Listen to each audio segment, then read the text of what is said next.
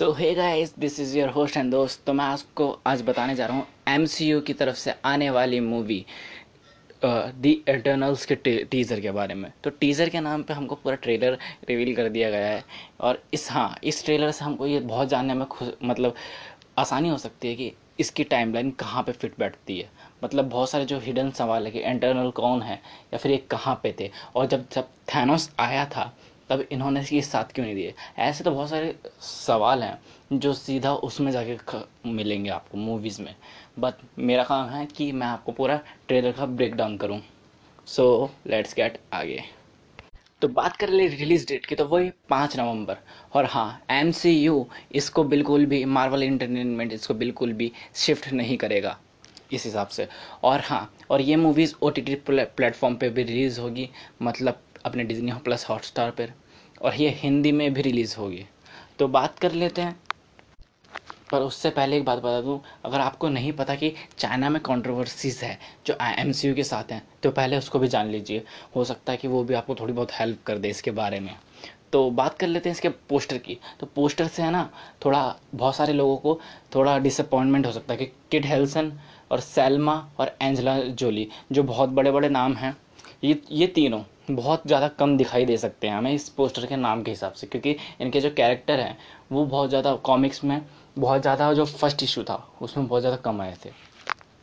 मतलब कि इन तीन कैरेक्टर पे फोकस बहुत कम रहेगा और बाकी कैरेक्टर्स पे ज़्यादा रहेगा। और जिस कैरेक्टर पे ज़्यादा फोकस करा जाएगा, वो ये मिस चैन का कैरेक्टर है। तो सीधा स्टार्ट करते हैं ट्रेलर की तरफ़। तो ट्रेलर की स्टार्टिंग में हमें दिखाया जाता है कि कि ह्यूमन सिविलाइजेशन से मतलब ये चीज़ यही कंफर्म करती है कि एंटरनल्स को इंटरनल कब से थे और ह्यूमन सिविलाइजेशन कैसे आई? उनको जो मेन मेन चीज़ें थी, वो किसने सिखाई? वो थे इंटरनल्स और ये देखा जाए तो कॉमिक बुक से बहुत बड़ा डिफरेंस है, क्योंकि कॉमिक बुक के हिसाब से इंसानों को एटर्नल्स ने नहीं, सारी चीज़ जो नॉलेज दी थी, वो सेलेस्टियल्स ने दी थी। और सेलेस्टियल्स का हम बहुत ज़्यादा हिंट जो है मार्वल के डिफरेंट डिफरेंट मूवीज़ में देख सकते, देख चुके हैं, जैसे गार्डन्स ऑफ़ द गैलेक्सी में। क्योंकि कॉमिक के हिसाब से देखा जाए तो ये सेलेस्टियल्स ने बनाया था और जितनी भी नॉलेज थी, वो सारी सेलेस्टियल्स ने बनाई थी। और इन्होंने सबसे पहले डिवियंस बनाए थे, जो कि इंसान के, इंसानों के प्रोटेक्टर्स होंगे।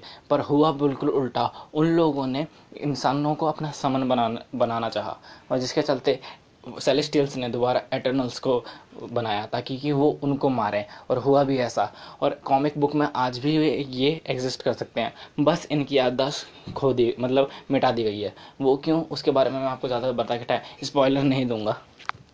तो मूवी के हिसाब से भी इंसान को सेलेस्टियल्स ने बनाया।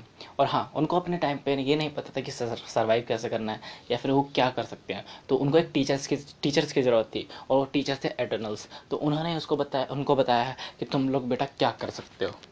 तो अगला सीन शिफ्ट होता है हमारा एक शिप की तरफ़, जो कि बहुत जेनुअनली शिप जो आती हुई दिखाई देती है और वो सारे लोग उस शिप की तरफ़ देखते हैं। क्योंकि उस टाइम की टाइमलाइन के हिसाब से बहुत ज़्यादा एडवांस चीज़ें थी, जो उन्होंने कभी देखी भी नहीं होगी।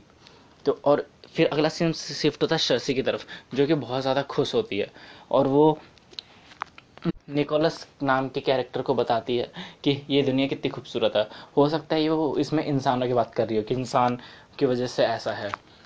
निकोलस को देख के ऐसा लग रहा है कि वो यहाँ पे आने के लिए ज़्यादा राज़ी नहीं था, क्योंकि हो सकता है एक वोटिंग हुई होगी, उस पर उसके हिसाब से इनको यहाँ पे आना पड़ा। फिर भी उसको वो सिखा, बता देती है मतलब मना लेती है।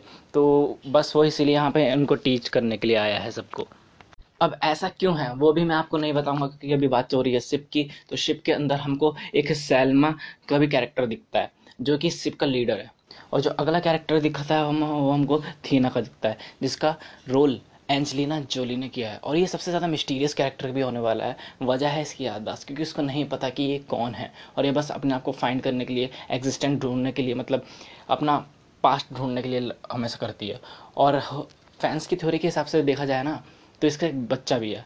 और ज़्यादातर फैंस की थ्योरी के हिसाब से देखा जाए, जिस पर हमें विश्वास अभी नहीं करना चाहिए कि इसका बेटा ही था थैनोस पर ऐसा शायद मुझे लगता नहीं कि होगा। और हाँ यही सबसे ज़्यादा डेडली असासिन है पूरे एटर्नल्स टीम की। तो अगला ही सीन दिखाते हैं हमको दोबारा से सैलमा का। और उस उस सीन के पीछे अगर हम देखें तो वहाँ पे बहुत सारी मतलब पेंटिंग्स हैं एनिमल्स और उसकी ट्रीज़ की। तो ये शायद बेसिक स्ट्रक्चर हो सकता है गाइडेंस के मतलब एटर्नल्स के लिए गाइडेंस कि उनको इंसानों को क्या क्या टीच करना चाहिए। और फिर अगला सी हमें सीन दिखाते हैं पैथोसस का, जो कि एक मतलब मेकर है मतलब बहुत सारे वेपन्स बनाने की कोशिश करता है उसके लिए एटर्नल्स टीम के लिए। बट यहाँ पे हमें देख सकते हैं कि, है ना, ये कुछ और ही बनाया जा रहा है। मतलब शायद एक पैटर्न जिसको एटर्नल्स को फॉलो करना चाहिए। और फिर अगला मार्वल के लोगों गोल्डन लोगों के अलावा फिर अगला सीन दिखाते हैं हमें, फिर से सरसी का, जो दोबारा से इंसानों को हेल्प कर रही है। और यहाँ पे देखा जा सकता है कि वो एक नाइफ दे रही है इंसानों को, और वो शायद बता सकती है कि ये इस, इसकी इम्पोर्टेंट क्या है। हाँ हाँ ये भी है कि वो खुद ही इसको बनाने के लिए नहीं बोलेगी, क्योंकि उसको उसको टीच करना है।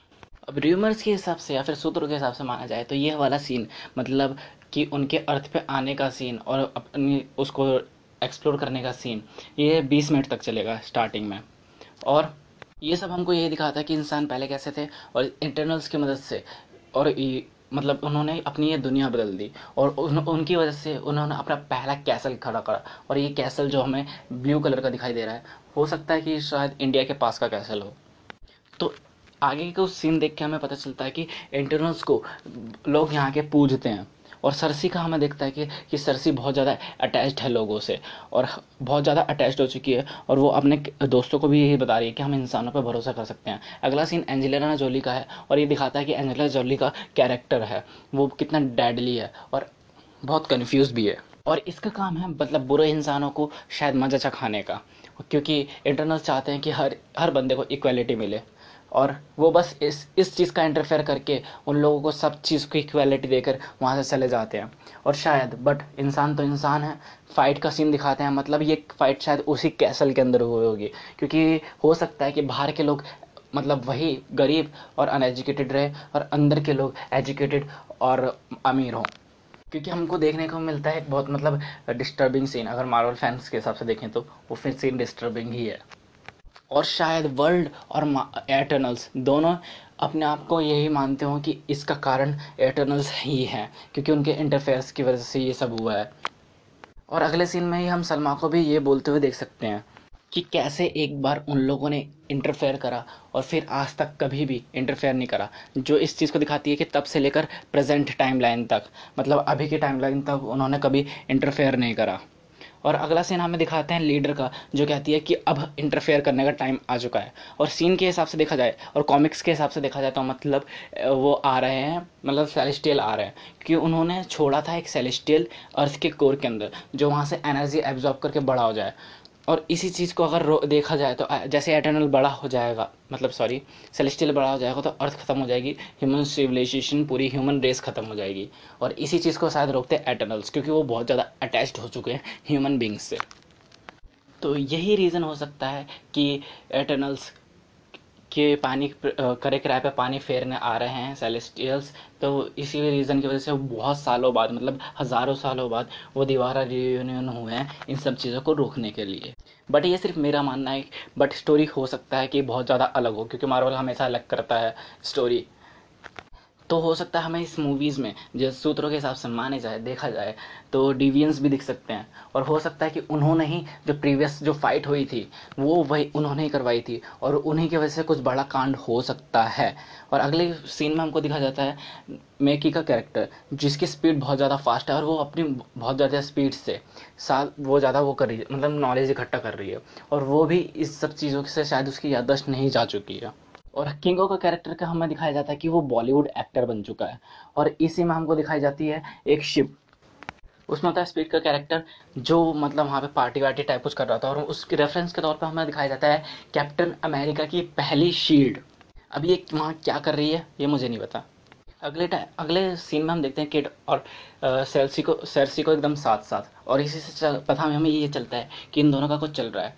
अब हो सकता है कि सरसी और निकोलस वो दोनों एक दूसरे से अलग हो गए हों। भले से इनकी जो हमें इनकी शादी भी दिखाई गई है, वो भी इंडियन ट्रेडिशन के हिसाब से बट ये लोग अलग हो गए हैं। रीज़न शायद आपको अब तक पता ही चल गया होगा, क्यों?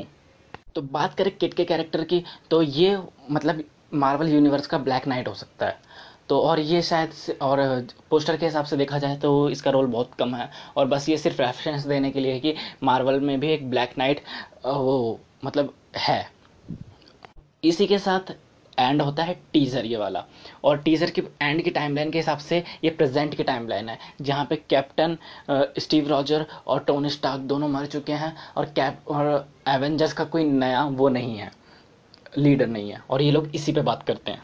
और इड्रिस का कैरेक्टर बोलता है कि मैं बनूँगा और इस बात पे मतलब थोड़ा कॉमेडी सीन भी देखा जा सकता है। तो अगला मतलब इस सीन को हमें देख के पता चलता है कि गिल गेमिश और थीना के बीच में कुछ चल रहा है। और हाँ जैसे कि जैसे कि अभी फाइट हुई थी इनके बीच में तो वो हो सकता है उसकी याददाश्त की वजह से हुई हो, और या फिर किसी ने उसको मैनिपुलेट करा हो हो इंटरनल्स जिसकी वजह से वो इंटरनल्स पे भी हमला करने लगती है, और गिल गेमिश उसको रोकने की कोशिश करता है, और थीना को मतलब उसके लिए कोई कुछ नहीं है। बस गिलगेमिश को उसके तरफ़ है। और अगला सीन हमें दिखाते हैं कि जब गिलगेमिश उसका हाथ पकड़ के रोकता है उसको मतलब फा, आ, फाइटिंग मूव्स में रोकता है तो सबसे उसके पीछे कुछ जो अजीब सी चीज़ है वो देखकर हमें पूरा पता चलता है कि ये है सेलिस्टियल का एक मॉडल और कॉमिक बुक के हिसाब से देखा जाए तो जो एटर्नल्स होते हैं, वो अर्थ के सेलेस्टियल्स के प्रोटेक्टर्स भी हो। तो अभी याददाश्त चली चुकी है थीना की तो हो सकता है कि वो समझती हो कि वो अर्थ के सेलेस्टियल्स का प्रोटेक्टर्स हो, और इसलिए वो उन लोगों से फाइट करती है।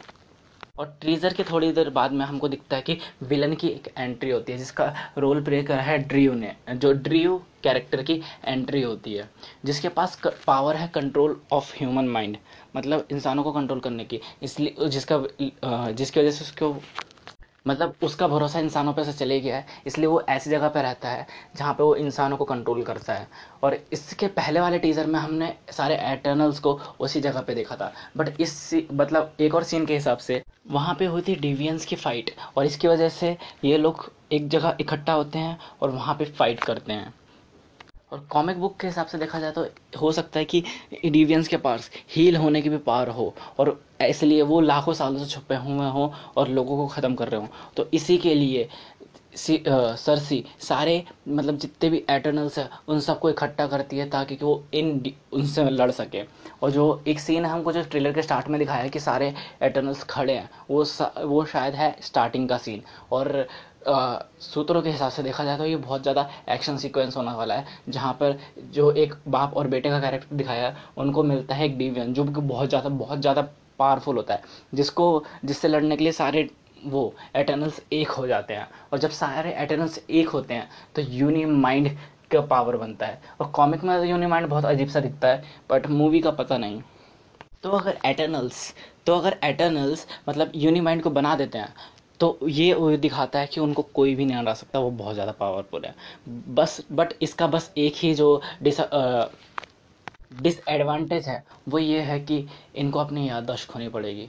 और जो एक फाइटिंग सीन है, उसको देख के तो यही लगता है कि इन्होंने ऐसी कुछ बहुत तगड़ी फाइट हुई होगी, क्योंकि पूरा वेलकना जब फटती है तो पूरी जगह पर लावा हो जाता है। और जो सबसे बड़ा जो सीन है, जो मैं आपको बताना नहीं चाहता, क्योंकि बहुत तगड़ा स्पॉयलर हो जाएगा मूवी के लिए, पर मुझे ये पता है कि हो सक मेनली बहुत ज़्यादा चांसेस है, बहुत ज़्यादा चांसेस नाइन्टी परसेंट चांसेस हैं कि इनमें से दो कैरेक्टर मरेंगे और एक कैरेक्टर जो अच्छा होगा, वो विलन में कन्वर्ट हो जाएगा। और मैं आपको फिर बात बता दूँ कि मैं आपको बताना नहीं चाहता कि ये कौन कौन से कैरेक्टर होंगे। तो बस इसी के साथ ख़त्म होता है ये टीज़र का ब्रेकडाउन होप करता हूँ आपको जितने भी क्वेश्चंस होंगे, वो ज़्यादा मतलब क्लियर हो गए होंगे। और अगर आपको ये अच्छा लगा तो जल्दी से फॉलो करो और शेयर करना मत भूलना, ठीक है? और मूवीज़ के बारे में मतलब जो लिस्ट होती हैं या ट्रेलर ब्रेकडाउंस और मूवीज़ फ्री में देखने के लिए और एक्सप्लेनेशन के लिए, बस शेयर करो और फॉलो भी करिए दो चलो बाय